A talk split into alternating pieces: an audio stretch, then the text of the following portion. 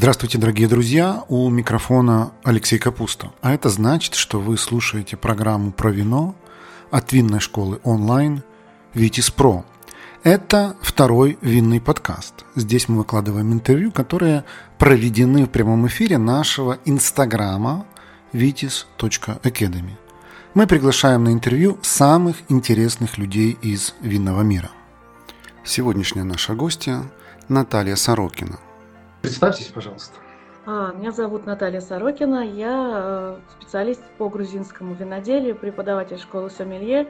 Э, в Москве читаю лекции, провожу дегустации, э, много путешествую по Грузии и делаю несколько раз в год делаю большое винное путешествие по Грузии, по грузинским винным регионам. Окей. А живете вы в Москве? Живу в Москве, но в Грузии очень много времени провожу. В данный момент я нахожусь в Грузии. Классно. Как у вас с погодой? Прекрасно, плюс 18. Я думаю, многие наши зрители вам сейчас позавидуют как минимум по поводу погоды, ну и, наверное, по поводу того, что, что вы в Грузии, а мы нет. А, начнем, наверное, Наталья, с э, каких-то вот вопросов, связанных больше не с Грузией, а с вашей карьерой, если вы не против. Например, как вы пришли в вино? У меня интересная история, как я пришла в вино. Я в вино пришла тоже через Грузию. Первый раз, когда я побывала в Грузии, я э, про вино не знала ничего. И после этого, когда я э, вернулась домой, я захотела сменить работу, посмотрев на то, как живут грузины, на их любовь к жизни, на их любовь к тому, что они делают. И я начала думать, э, куда я могу пойти, и я пошла в винную школу учиться после этого. И потом, после того, как я отучилась, естественно, тогда э, в Москве э, ни в одной школе э, про грузинское вино лекции не читали. А, то, что я, мои знания все получены мной самостоятельно уже после того, как я отучилась в винной школе, я начала делать дегустации в Москве, также продолжала путешествовать по винным регионам Грузии, и в итоге уже я стала читать лекции по грузинскому виноделию в школе сомелье. То есть то, чем вы сейчас себе зарабатываете на жизнь, если я правильно понимаю, это лекции в школе сомелье и организация вот винных туров, которые происходят несколько раз в году. И дегустации, да. И дегустации. Дегустации тоже в Москве проходят. Вот когда мы обсуждаем Грузию, это вопрос, который меня очень давно вот крутится, и я вот все пытаюсь найти человека, которому этот вопрос задать. Наверное, вы в этом смысле лучший человек.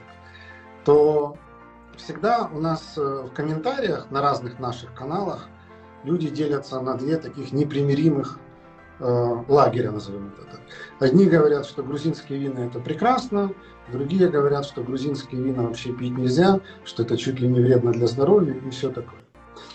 И вот мое субъективное мнение, что ни одна страна мира настолько вот сильно не делит, э, как минимум наших читателей, на два таких вот э, постоянно спорящих, чтобы не сказать враждующих лагеря.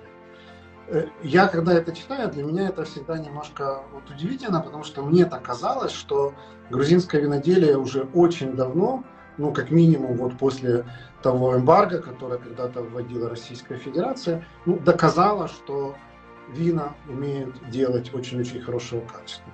Но, тем не менее, вот как минимум половина наших зрителей, слушателей, читателей, они всегда высказывают такой жесткий скептицизм к грузинским винам. Э, вопрос, почему так и как вы думаете, ну, в какую сторону эта тенденция будет развиваться? Знаете, я даже писала, у меня был текст по этому поводу. А, да, ни одна страна, ни, ни, вино ни одной страны не вызывает столько дебатов, и если там очень часто там какие-то блогеры пользуются этой темой, то есть хочешь там немножко популярности, подними тему грузинского вина, потому что тогда начинается, да, там в комментариях война начинается. Но на самом деле правы обе стороны. А, то есть кто-то, я, я тоже говорю всегда, что грузинское вино либо любят, либо его не знают. Потому что есть два параллельных каких-то мира, которые вообще не пересекаются. То есть есть массовое вино, которое стоит на наших полках в супермаркетах, которое вот просто я сама иногда зависаю возле этих полок, и я не, не понимаю происходящее. А есть вино с большой буквы, и есть люди, э, как раз об этом вине я всегда пишу и рассказываю, и показываю это вино. Есть действительно люди, которые, виноделы, которые работают для искусства, э, так можно сказать, и это действительно прекрасное вино. И Грузия способна э, на великие вина, это однозначно, я знаю много очень хорошего вина в Грузии – но, к сожалению, есть вот такая реальность, что вот это массовое вино – это не грузинская история. Об этом я тоже всегда говорю, что грузинское вино – это история бутиковая. Они не могут себе позволить делать качественное вино в больших объемах. Элементарно не хватит виноградников. Э, ну, то есть это, эта страна даже не входит там по площади, виноградников ни в десятку, там, перв, перв, не в лидерах далеко. Вот вы, когда вы говорите, это не грузинская история, это что означает? Ведь то вино, которое вот такое, ну, скажем, недорогое, демократичное и не очень хорошего качества, которое стоит везде в супермаркетах, оно же, ну, как бы физически происхождение из Грузии, да, оно физически происхождение из Грузии. Как бы часто даже еще бывает в эти дебаты вступают грузины, как только говорят, что вино не очень хорошего качества, сразу начинается, что это не наше, это разливают у вас. Нет, на самом деле это разливается в Грузии, Просто, ну, не все, если есть запрос на большой объем и недорогое вино, даже со стороны импортера, то не все могут сказать нет. То есть, когда есть спрос, есть и предложение именно на такое вино. Ну, тогда, я думаю, опережая там вопросы наших зрителей, я задам вопрос, как найти действительно хорошее вино на полке магазина за пределами Грузии. И если говорить, например, про российские реалии, про московские реалии, то с какой цифры начинается цена на действительно хорошее вино. То есть первый вопрос это на что обращать внимание, чтобы ну, попробовать нечто действительно хорошее. И второе, с какой цифры будет стартовать цена. По поводу грузинского вина нужно вот тут очень сложно э, с выбором, потому что нужно знать имена. То есть Просто ориентироваться, в случае с Грузией, нужно ориентироваться на имена производителей. Никакие защищенные наименования места происхождения нам не скажут ни о чем. То есть, если есть имя у производителя, это достойное имя, и если обычно один и тот же производитель на, все, на всю свою продукцию держит хорошее качество, если вот это действительно достойный производитель. Ориентироваться на имена, ну, как-то смотреть обзоры у специалистов, хотя по грузинскому виноделию специалистов, к сожалению, практически тоже нету, информации в сети нету. Да, есть еще одна, это еще одна такая проблема. Ориентироваться на цену, то что по московским реалиям, я знаю несколько вариантов, когда можно купить неплохое вино э, до 1000 рублей на полке, но все-таки лучше начинать уже от 1000. Хотя это тоже, к сожалению, это тоже не гарантия того, что это будет э, хорошее вино. Можете ли вы назвать там те, тех производителей, которые прямо сейчас приходят в голову, которые плюс-минус широко представлены на полках, например, России? Ну, ну, плюс-минус широко, все равно это скорее бутиковая версия, да. Я бы просто вот отметила такие вот, э, то, что есть в винных магазинах, именно специализированных винных магазинах. В принципе, если рассматривать крупных производителей, то есть заводы, а, неплохая продукция у Телавского винного погреба Марани. То есть можно смело брать всю продукцию. То есть э, это будет, э, в принципе, даже нижняя линейка достойного качества. А, компания Шуми, тоже из крупных. В принципе, у Askaneli Brothers в последнее время тоже они достаточно так подняли уровень. У них есть как нижняя линейка, тоже, в принципе, до, до, нормального качества, так и есть у них премиальные уже вина. А, ну, это уже тем более качество выше, но там и цена выше, это понятно.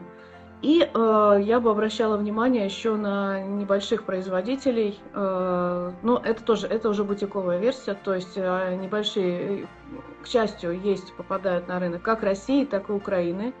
Есть э, уже довольно неплохой выбор. Ну, к сожалению, только в, в основном это Москва и столица, то есть это все происходит в каких-то крупных городах эта история. Но, тем не менее, выбор э, есть, и есть выбор от небольших виноделий в том числе. Крупных я основных назвала, которые мне просто сейчас в голову пришли. На самом деле, я надеюсь, никто на меня не обидится из производителей, потому что это, это вот то, что мне сразу пришло в голову, то, что можно смело там подойти да, и взять на полке.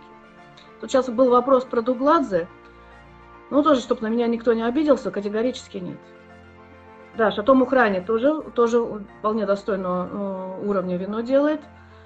А, Теляни Вели тоже. э, вот из всего, что сейчас вот я просто вижу вопросы, которые поступают, э, простят меня, но Дугладзе я не, никогда не порекомендую. Потому что столько вина низкого качества, как этого, от этого производителя, я не встречала ни от кого больше. Я думаю, каждый человек имеет э, право на собственное мнение, поэтому если кто-то на это обидится, ну, это, наверное, его право.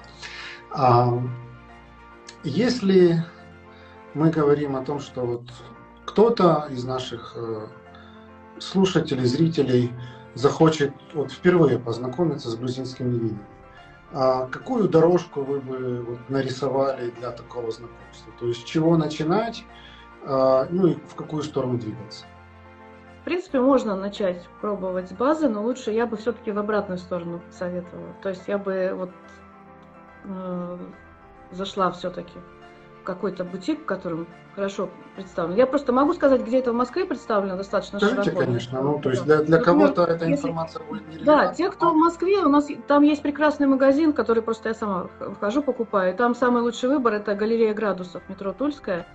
Вот, э, самый большой выбор, и не только грузинского, то есть ни в коем случае там не в качестве рекламы, там очень вообще, в принципе, хороший выбор э, алкоголя, плюс хорошие цены. И шире, наверное, в Москве э, грузинское вино именно такого вот хорошего качества не представлено нигде. У них есть mm-hmm. практически все, что можно купить. Ну и вот я захожу в этот магазин, там первый раз вижу грузинское вино, я вижу там красные, белые, оранжевые, с разными грузинскими названиями виноградов, которые мне ничего не говорят. Вот, э, как мне для себя выбрать то, что мне понравится? Ну, я думаю, что консультанты в таких магазинах обычно они немного владеют темой и помогают. То есть, ну, а сначала нужно определиться, какое именно вино вы хотите. Да, белое, красное, янтарное или, кстати, в Грузии все-таки это янтарное вино. Или, э, возможно, кто-то там предпочитает полусладкие. Есть такой еще тоже э, стереотип большой, что Грузия это красные полусладкие, в основном на самом деле нет, конечно. Вот. И дальше, дальше только вот, э, возможно, стоит где-то ознакомиться, почитать список рекомендуемых производителей. Дальше, как я сказала, ориентироваться на имена.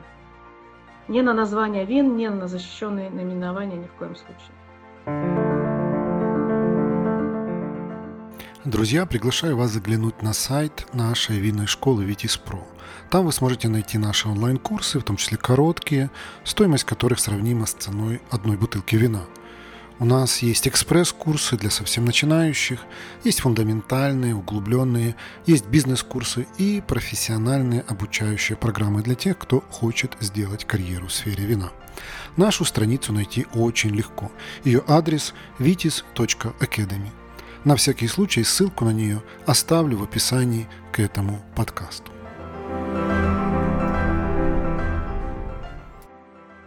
Окей. Okay. Um, как вы оцениваете, насколько на территории постсоветского мира, там, Россия, Украина, Казахстан, другие страны, сейчас э, грузинское вино, вот на каких оно позициях? Оно популярно, его популярность растет или или, или стабильно, или как? Очень популярно. То есть у нас э, вообще, э, как у нас э, выглядит первая пятерка, ну, первые шесть стран, которые по экспорту грузинского вина. Э, Россия, естественно, на первом месте. Это около 58 миллионов бутылок в год. То есть там э, вот этот объем догнать и перегнать невозможно.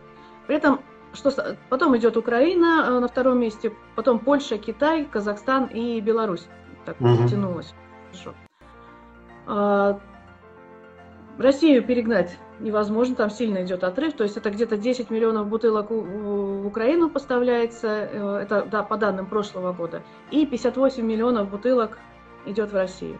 При этом интересная история, что в России, в российский рынок э, правительство Грузии и Национальное агентство вина не вкладывают, это подчеркивается всегда, не вкладывает ни копейки в развитие и продвижение на российском рынке. То есть вот эта цифра, это продается еще, все еще до сих пор это продается, такой объем продается по старой памяти. А, и, в принципе, все постсоветское пространство пока, пока еще, э, хотя вот очень много винных специалистов, которые негативно относятся к грузинскому вину, а, но пока еще по старой памяти продается очень хорошо. А те, которые специалисты негативно относятся, они за что критикуют? А, просто э, очень часто нет возможности попробовать э, вина достойного качества, когда, э, когда просто на каких-то мероприятиях в силу работы каких-то обязанностей своих, они, им приходится пробовать там вот этот масс-маркет. Естественно, я участвовала в таких дегустациях вслепую, но я бы тоже очень негативно на это реагировала, потому что ну, это, это вот часто, когда там слепую много образцов ставят, и они все примерно, примерно все одинаковые, все одинакового качества, то что, то, что в недорогом сегменте массовом. И, к сожалению, это так, да. Ну, то есть, э, если я правильно понимаю вашу мысль, что вот этот вот недорогой, массовый, не очень качественный сегмент зачастую ну, производит э, некое впечатление о вине грузинском в целом. Но для того, чтобы как бы, это впечатление было более-менее объективным, то надо пробовать не только массовый сегмент. Именно, именно об этом и речь. Но я понимаю коллег, которые вот негативно очень так относятся резко, я могу понять. Я сама очень так э, э, нервничаю, когда участвую в таких дегустациях в этом сегменте. Потому что ну, это, как-то, мне кажется, что если ты специалист, то ты обязан пробовать не только массовые, у тебя, ну, как бы кругозор должен быть чуточку более широкий, если ты себя называешь специалистом. Возможно. Ну, просто вот есть такие вот полярные мнения, как о чем мы говорили в самом начале, противоположные совершенно, именно просто по этой причине. Я еще раз повторю, грузинское вино либо, либо любят, либо не знают. Все, меня вот это моя точка зрения. Вот тут у нас спрашивает зритель, вино в Квевре всегда топ? Нет, не, не всегда. На территории самой Грузии в Квевре может быть, в принципе, все что угодно. Любого качества вина. Как от гениального до... Как, как в принципе, и любое вино, не только Квевре. Квевре – это всего лишь сосуд. Остальное э, зависит уже от винодела, зависит от винограда. Много факторов, от которых зависит качество вина. Не стоит рассматривать, что вино, сделанное в Квевре, это, это какое-то вот что-то такое дает сам этот кувшин. Ничего, никаких э, дополнительных ароматов кувшин э, не даст. Это посуда. Правильно, там есть свои нюансы, да, есть э, форма кувшина дает свои, э, свои преимущества, температурный режим. Э, да, э, часто в емкости получить вот букет э, тот ароматов, который можно получить в Квевре, емкости из нержавейки в принципе невозможно, об этом сами виноделы говорят. Но, тем не менее, сам кувшин – это нейтральный сосуд.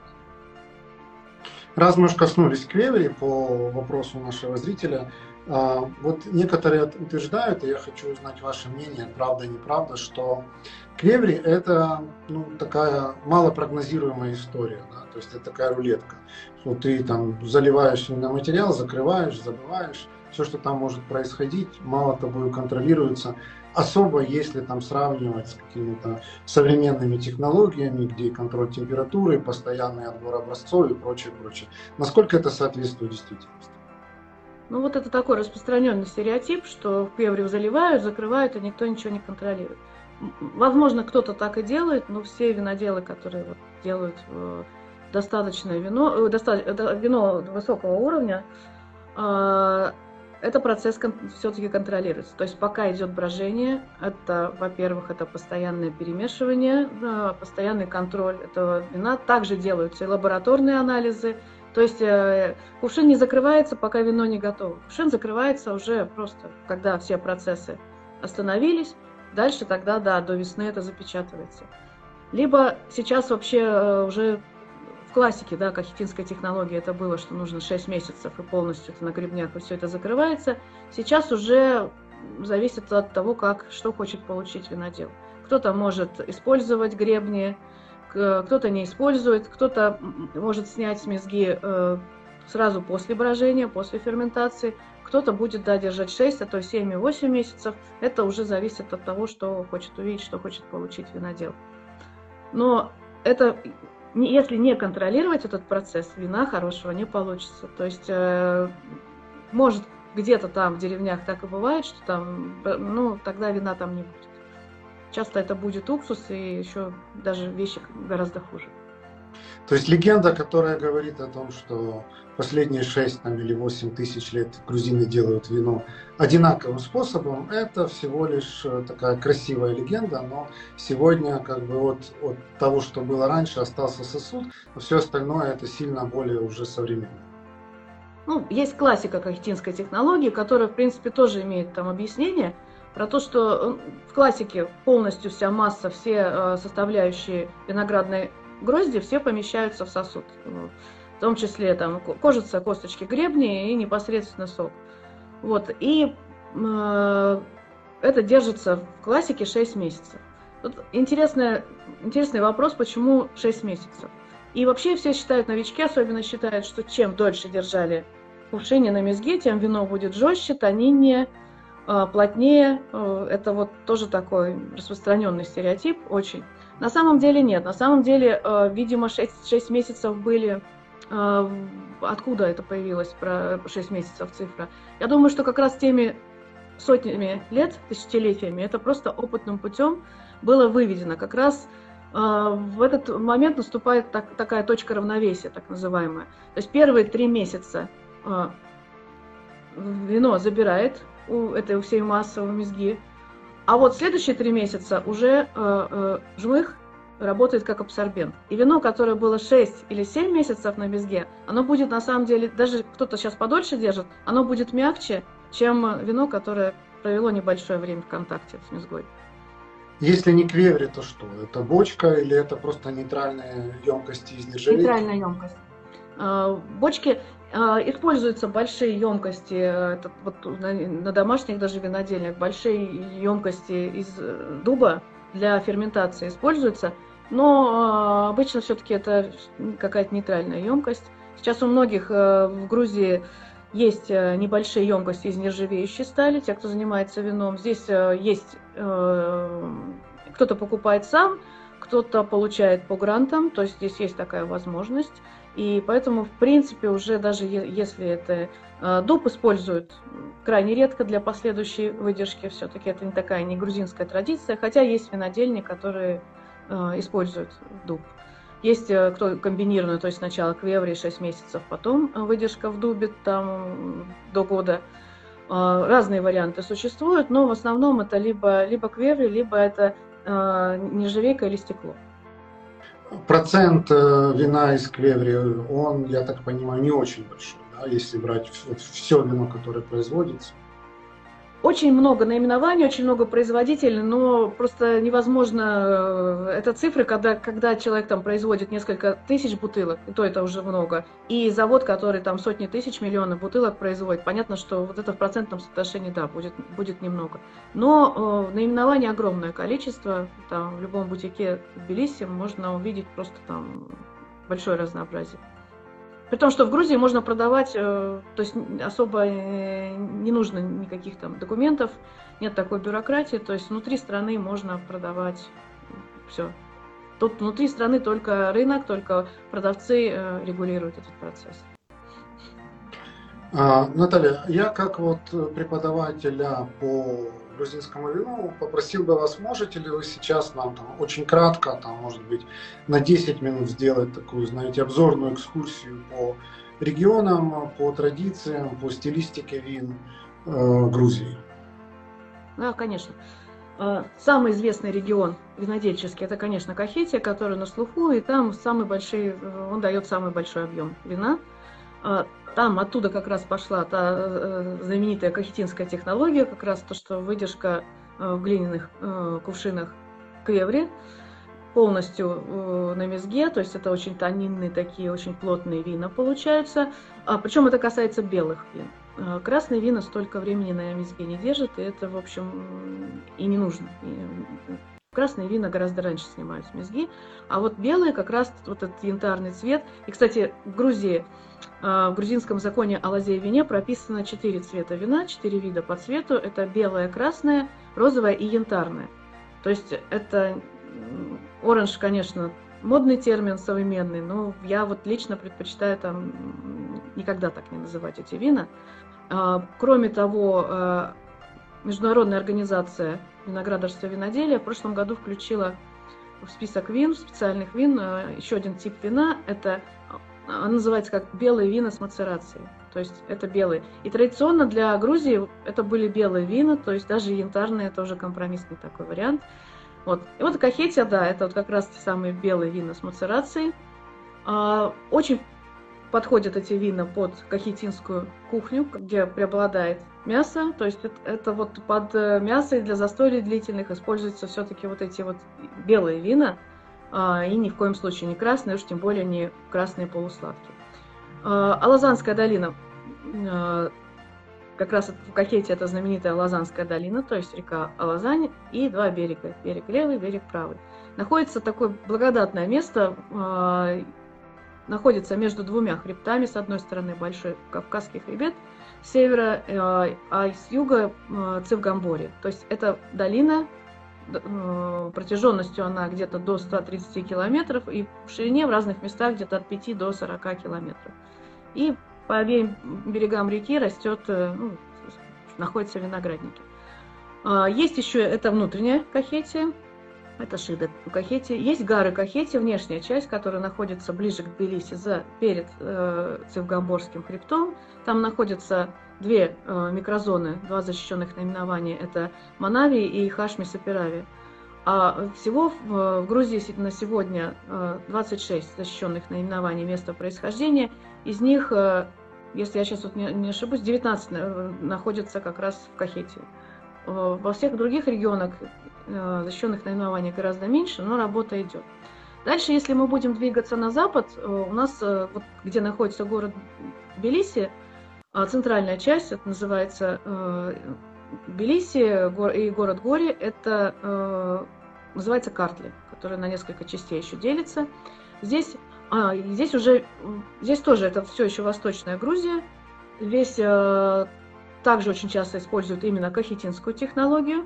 Но если мы уже будем где-то в районе вот города Гори э, находиться, там уже вина более тонкие, более легкие. Это чинури, гарулем, цваны. Они легкие, они делаются уже европейском стиле, то есть без использования мезги. И там же э, традиционно делали игристые вина из этих сортов. То есть это уже более легкие вина. Дальше у нас западнее находится очень интересный регион, очень перспективный, это Эмеретия. Очень благодатный климат там, э, мягкий, практически всегда там теплее. Самый теплый регион – это Эмеретия. А, растет практически все, очень много зелени. Кухня в Эмирете, э, они используют много орехов, много зелени, то есть уже более утонченная. И вот здесь уже, здесь Западная Грузия, и Западная Грузия всегда э, немножко так, у них идут споры э, с кахетинцами по поводу того, что они не любят уже такие жесткие тонинные вина.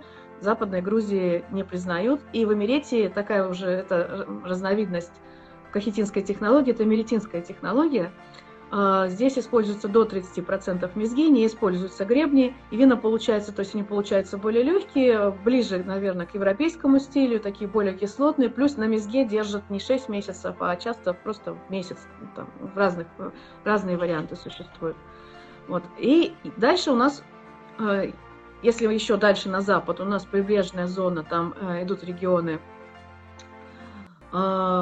Абхазия, Самигрела, Гурия и Аджария – а, там мы можем рассматривать только э, восточную часть этой территории, то есть то, что дальше от моря. Там получаются достойные вина. Все-таки на самом побережье уже э, слишком большая влажность, и часто там только выживает, там, ну, есть там и Цоликаури бывает, и Чхавери, но Изабелла себя там гораздо лучше чувствует на берегу.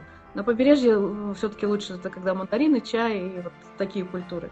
Но достойно может быть представлена вот эта часть э, Грузии. К сожалению, на сегодня заново возрождается там виноделие виноградарство. Э, к сожалению, в 90-е годы очень много было утеряно виноградников.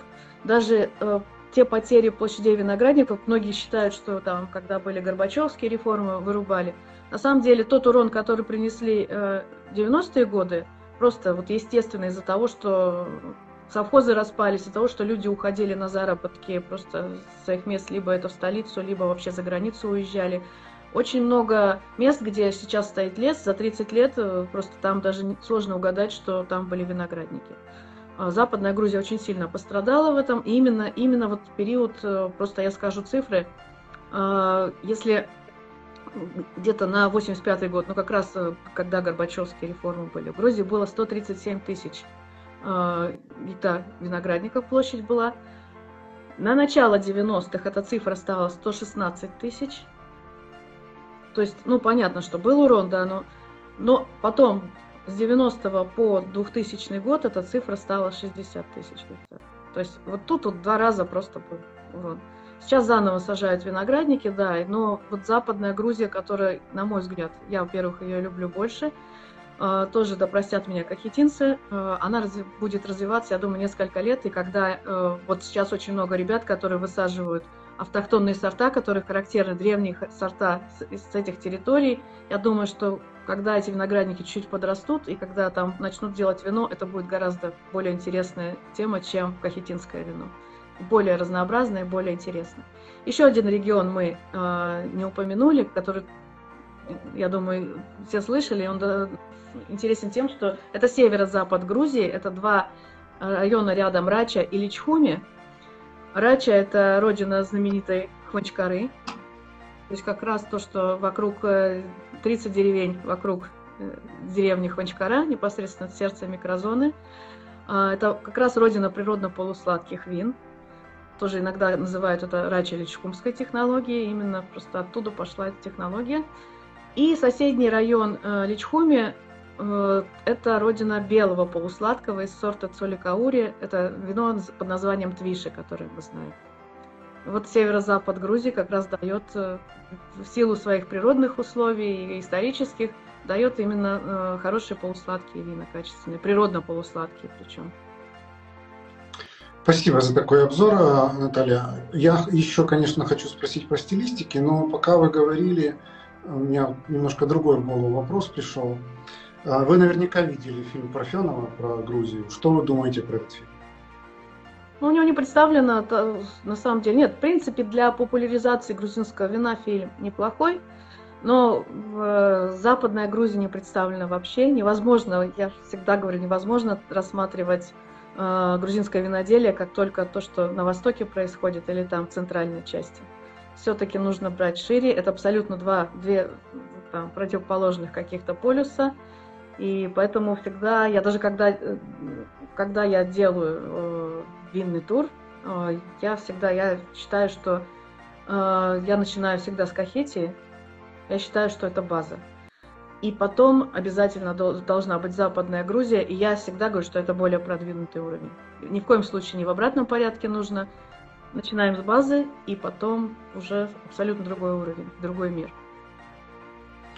А не возникло ли у вас впечатление, потому что у меня возникло, и хочу его проверить, а, что ну, вот в этом фильме Грузия представлена как такая вот страна, ну, как бы это правильно мягче выразиться, такая, ну, грубо говоря, очень фермерская, то есть там есть какие-то маленькие виноделы, которые страшно любят свое дело, с какими-то такими вот очень-очень сельскими, ну, не знаю, архитектурой, виноделием и всем остальным, Тогда как на самом деле, мне кажется, это ведь не совсем правда. То есть Грузия с точки зрения виноделия достаточно развитая, ну, если так можно выразиться, индустриальная страна. Вот что вы думаете про этот аспект и вообще насколько я в этом смысле э, ну, объективно или не объективно смотрю на вещи? А, ну, я думаю, что просто это самая интересная часть грузинского виноделия, именно вот такие небольшие э, винодельни, небольшие марани – на самом деле, ну, если бы Парфенов, ну, какой смысл снимать заводы, например, да, да, есть заводы, есть заводское виноделие, но цистерны, они везде одинаковые. На самом деле, чтобы там вот вникнуть и что-то более интересное увидеть, все-таки это небольшие винодельни должны быть. И традиции грузинского виноделия – это более интересная вещь, чем, ну, в принципе, э, заводское виноделие, промышленное, оно не отличается. Я думаю, что оно примерно одинаково во всех странах. Окей. А если мы говорим про стилистику, а, что, на что есть смысл обратить внимание сейчас? Потому что действительно, как вы сказали в самом начале, для многих людей Грузия остается страной там, полусладких вин, натурально сладких. Но если я правильно понимаю ситуацию, то сладкие вина, полусладкие вина, они во всем мире выходят из моды. Как с этим обстоят в Грузии дела? И что можно и нужно пробовать, кроме вот этих вот полусладких? Прекрасная тема янтарные вина клеври. Я думаю, что это то, что должны вообще все попробовать. Ну и сами грузины, они, как я уже говорила, они здесь употребляются на застольях все-таки белое вино, потому что невозможно э, продолжительное застолье, на которых выпивается несколько литров вина, невозможно выпить... Вы имеете в виду на человека? Много красного, да, э, там, ну, это, это продолжительная вещь, да, с хорошей закуской, с хорошей компанией, э, да, расчет идет 3-5 литров на человека, и попробуйте выпить красного вина, еще если, или красного полусладкого, то есть это тяжело, очень тяжело будет для организма, я так думаю, ну и, в принципе, не только я. Вот. Э, по поводу полусладких вин. Э, здесь отдельная тема. К сожалению, тоже э, это часть виноделия грузинского, которая очень сильно дискредитирована. Дискредитирована как раз винами низкого качества. Да, идет э, вообще на первом месте по э, винам защищенных наименований, опять же по экспорту идет наименование Кинзмараули. Но Кинзмараули производят, опять же, о чем наименование это не говорит ни о чем. Это 18 миллионов бутылок в год идет на экспорт именно этого наименования. По старой памяти, да, знают хорошо. Кто-то хочет, да, есть у нас еще что-то, ну, именно сладкие. И кинзмараули тоже разброс может быть такой, что это может быть действительно натуральное полусладкое вино, а в правильном полусладком вине э, баланс идеальный между... Оно никогда не будет приторным, вы никогда не назовете его компотом, потому что идеальный баланс между кислотностью, танинами и сахаром, который природный. К сожалению, очень много того, что на полках опять же, невысокого качества, это в том числе э, и подслащенка, то есть это не природный сахар. Понятно, что технология дорогая, технология стабилизировать это вино, держать его там несколько месяцев в емкостях с охлаждением, это не, не дешево. Часто используется, особенно там и Кинзмараули, и Алазанская долина, э, так называемое вино, которое тоже нас любят на нашем рынке но часто используются именно э, самые низкокачественные виноматериалы, которые потом ну, компенсируются сахарным сиропом.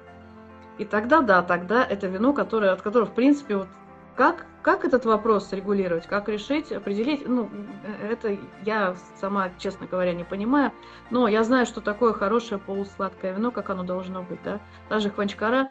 И вот этот весь снобизм, который часто вот среди специалистов, да, что надо сухое пить, а зачем, а вот там эти полусладкие, он улетучивается крайне быстро, и на моих глазах я много раз видела, когда на месте, когда люди пробовали именно то, о чем я говорю, когда пробовали, например, настоящую хванчкару, как она должна быть, именно когда это серьезное вино, когда там ароматика сложная, когда танины, кислотность, и все, на, на моих глазах эти люди выпивали, причем специалисты, которые очень хорошо разбираются в вине, на моих глазах эти люди выпивали там по несколько кувшинчиков, и, и все, и вопросы все отпадали, и с собой еще покупали.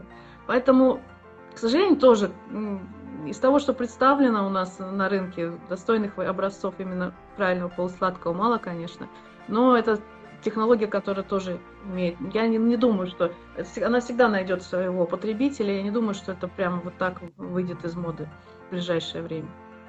Но вина квеври, конечно, самая модная тема. Янтарные вина. И надо пробовать обязательно, да, в разных, в разных стилях.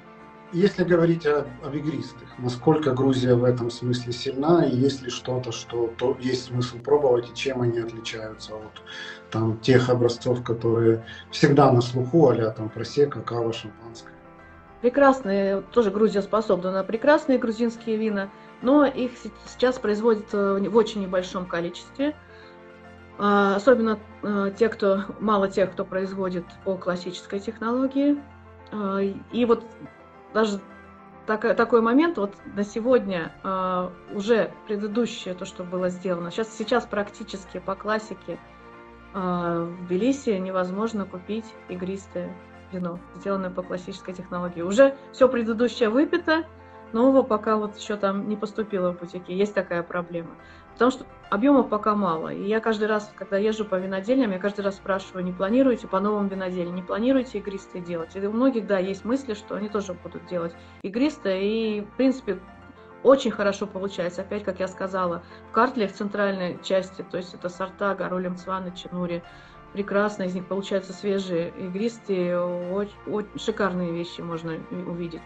И э, Западная Грузия, такие сорта, как Цицка, Цуликаури, это всегда исторический Цицка сорт, который характерен для Эмеретии. Он всегда из советских времен, там был раньше завод шампанских вин в Тержоле, и тоже делали вот из этих эмеретинских сортов прекрасные игристые вина.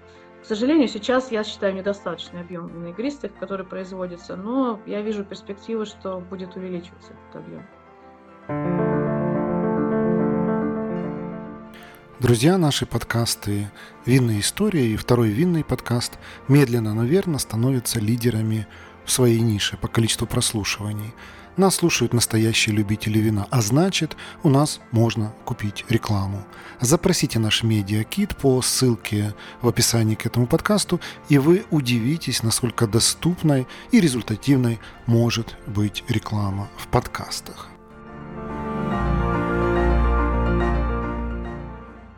Спасибо. А если в общем и целом, вот э, что сейчас трендово в грузинском виноделии, то есть какую сторону смотрят виноделы, куда они инвестируют, что они видят, видят там перспективного в ближайшем будущем? То, что касается вина, ну, то, что я говорю, вина Квеври, это сейчас еще это все на волне, то есть очень много новых э, марани появляется, закапывают кувшины, да, начинают производить, причем в разных регионах сейчас, там, и, и в Западной Грузии, и Восточной Грузии. То есть это, наверное, такой самая основная визитная карточка. Но тут просто сам Бог велел, потому что Квеври грузинский сосуд, э, то, там, и то, что это нематериальное наследие ЮНЕСКО внесено, и, в общем, это везде, везде на всех, э, эта тема везде поднимается, что это вот просто то, что для Грузии визитка. Вот. Э, и плюс я говорю, что я уже сказала, что я надеюсь, что сейчас все-таки вот есть тренд в сторону развития Западной Грузии. И там даже там будет даже не вина квеври, а будет такой более европейский тренд. И сейчас еще очень модно среди молодых виноделов, особенно в Грузии, а, все увлекаются пятнатами. Mm-hmm. есть, вот, в эту сторону тоже такой сейчас достаточно большой. Разбор. А грузинские пятнатые за рубежом где-то попробовать можно? А, возможно, где-то... Приезжайте к нам, я понял вашу улыбку. Да, нет, на, на самом деле это в небольших количествах делается. Если можно где-то попробовать, то это где-то уже совсем в каких-то западных странах. Mm-hmm. У нас пятнатов нет вообще. То есть э, ну, три таких тренда, которые вы назвали, да, это увеличение доли квеври, это развитие западного региона и это пятнатов. Что-то еще? Да. А, ну, я думаю, что нет. Вот это то, что сейчас вот в глаза мне лично, э, когда здесь нахожусь, бросается, что вот три, три части вот эти. Угу. А, вот вся эта история с пандемией, коронавирусом, она каким-то образом в лучшую, в худшую сторону отразилась на грузинском вине? На самом качестве вина, я думаю, не отразилось никак. Единственное, что был тяжелый год для тех виноделов, которые в том числе принимали туристов и продавали это вино на месте. Еще на тот момент, когда это было буквально на пике, то есть люди ездили, то есть стала популярна эта тема с винными турами. А, и да, есть многие виноделы, которые продавали только у себя в Маране, то есть они никуда там ни за границу не отправляли. И для них, конечно, год прошел тяжело, тяжело, потому что они еще и кредиты у многих. Э, но сейчас я сейчас уже так, я стало полегче, конечно, тот туристический поток, он, конечно, не, не вернулся, но э, в этом году легче. На какие-то ну, какие изменения в качестве там или куда-то в каком ничего не случилось, все так, так, как и было. Конкретно сейчас, вот в тот момент, когда мы с вами разговариваем, для иностранных туристов Грузия открыта, каких-то особых ограничений нет? А, Грузия открыта для, э, для въезда э, а, если с нашей стороны, то у нас, конечно, сухопутная граница закрыта, Грузия открыта со всех сторон. А, ограничения, в принципе, э, можно въехать в Грузию э, с любой двухкомпонентной вакциной, во-первых. Либо это ПЦР-тест э, за 72 часа, и после, на третий день, еще нужно внутри Грузии сдать ПЦР-тест. Все, других ограничений нету. Но внутри Грузии масочный, масочный режим, э, э, внутри Грузии масочный режим э, и на улицах в том числе. Э, и сейчас э, с 1 декабря введены QR-коды для посещения общественных мест и ресторанов. Но если, если люди с вакциной уезжают, то это совсем не сложно. QR-код у них есть. И посещение виноделием туристами тоже примерно в этих же рамках? Ну, в рамках этих ограничений, ну, которые вы описали. Посещение виноделин они должно быть в этих рамках, да. Но винодельню можно посетить, я думаю. Понятно. Вот э, к предыдущему нашему вопросу, тут у нас в комментариях интересный комментарий появился. Корпоратион Georgian Wine, наверное, люди, судя по нику, имеют непосредственное отношение к грузинскому вину. И вот что они пишут в комментарии. На будущее развивать редкие автохтоны и появление новых вин. Вот, кстати, мне кажется, это интересная тема. Насколько, с вашей точки зрения, тема там, находить и развивать редкие автохтоны, это нечто такое, вот, какой-то важный тренд или нет? А вот то, что я говорила, как раз то, что касается, это вот а, ну, в Кахете тоже есть люди, которые занимаются восстановлением именно кахетинских старых сортов. А, интересный регион, который практически вообще еще не знает, как винодельческий, это Мисхети. На, э, на юге Грузии находится. Там тоже находят... Э, Причем а, большинство, очень много сортов современных грузинских, которые э, свойственны другим регионам, они происхождение все равно, это доказано, их происхождение как раз из Мисхети. А, ну, там еще на таком очень э, зачаточном уровне находится.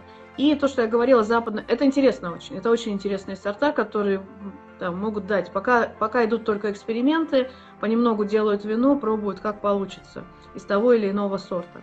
Но есть то, что в литературе сохранились, ну, опять же, то, что касается Западной Грузии, сорта, которые ну, вот, местные автохтоны, тоже очень интересные, которые э, выращивались и были очень популярны там, там старые времена. Сейчас тоже вот по всей этой прибрежной зоне есть, но это единицы, это энтузиасты, ребята, которых я очень уважаю, потому что они реально ищут эти лозы по дворам, где-то то, что сохранилось, и они этот посадочный материал сами делают и размножают.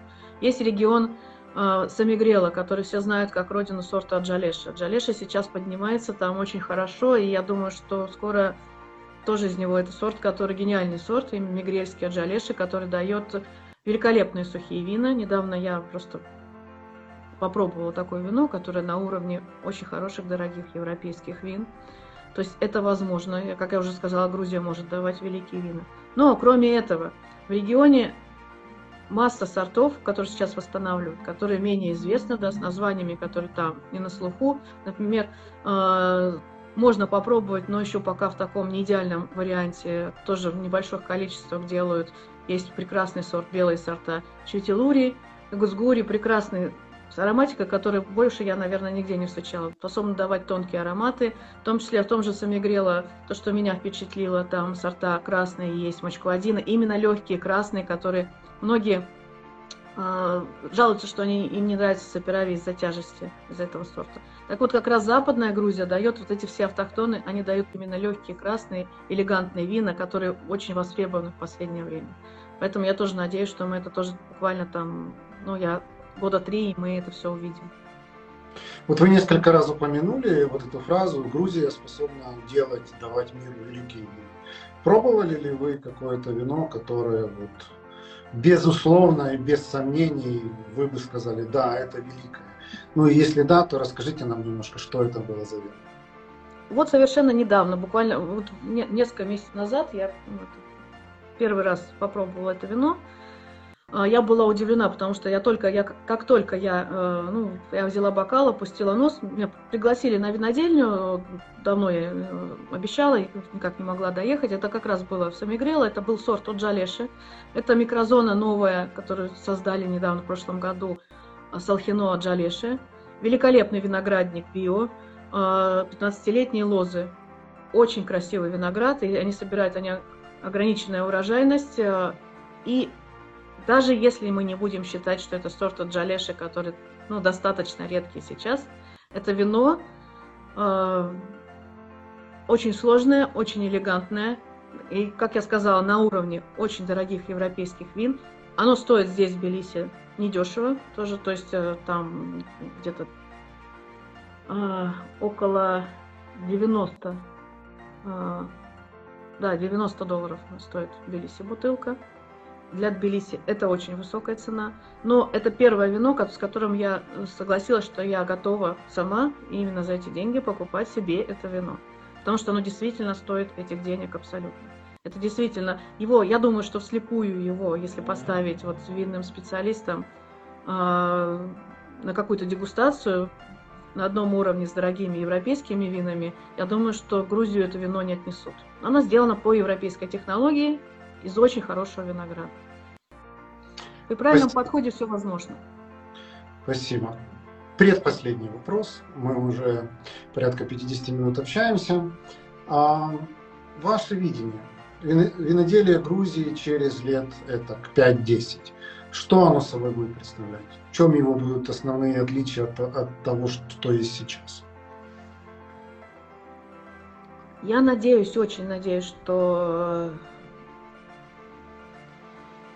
обрат, ну, обрат, э, кахетинцы, э, кахетинское вино станет все-таки более разнообразным. Я думаю, что все-таки включится какое-то творчество, и то, что сейчас примерно, э, я думаю, что сейчас Кахетия немного замерла на одном уровне, то есть они все примерно делают одинаковое вино, и звезд стало все меньше появляться.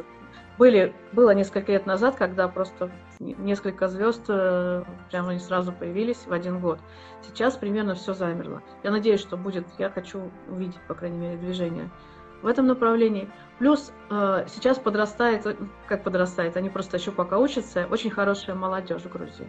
И поэтому я думаю, что мы увидим через несколько лет такие более такие прорывы такие, какие-то что-то новое, что-то нестандартное, то, что отход какой-то от вот такого жесткого традиционализма такого.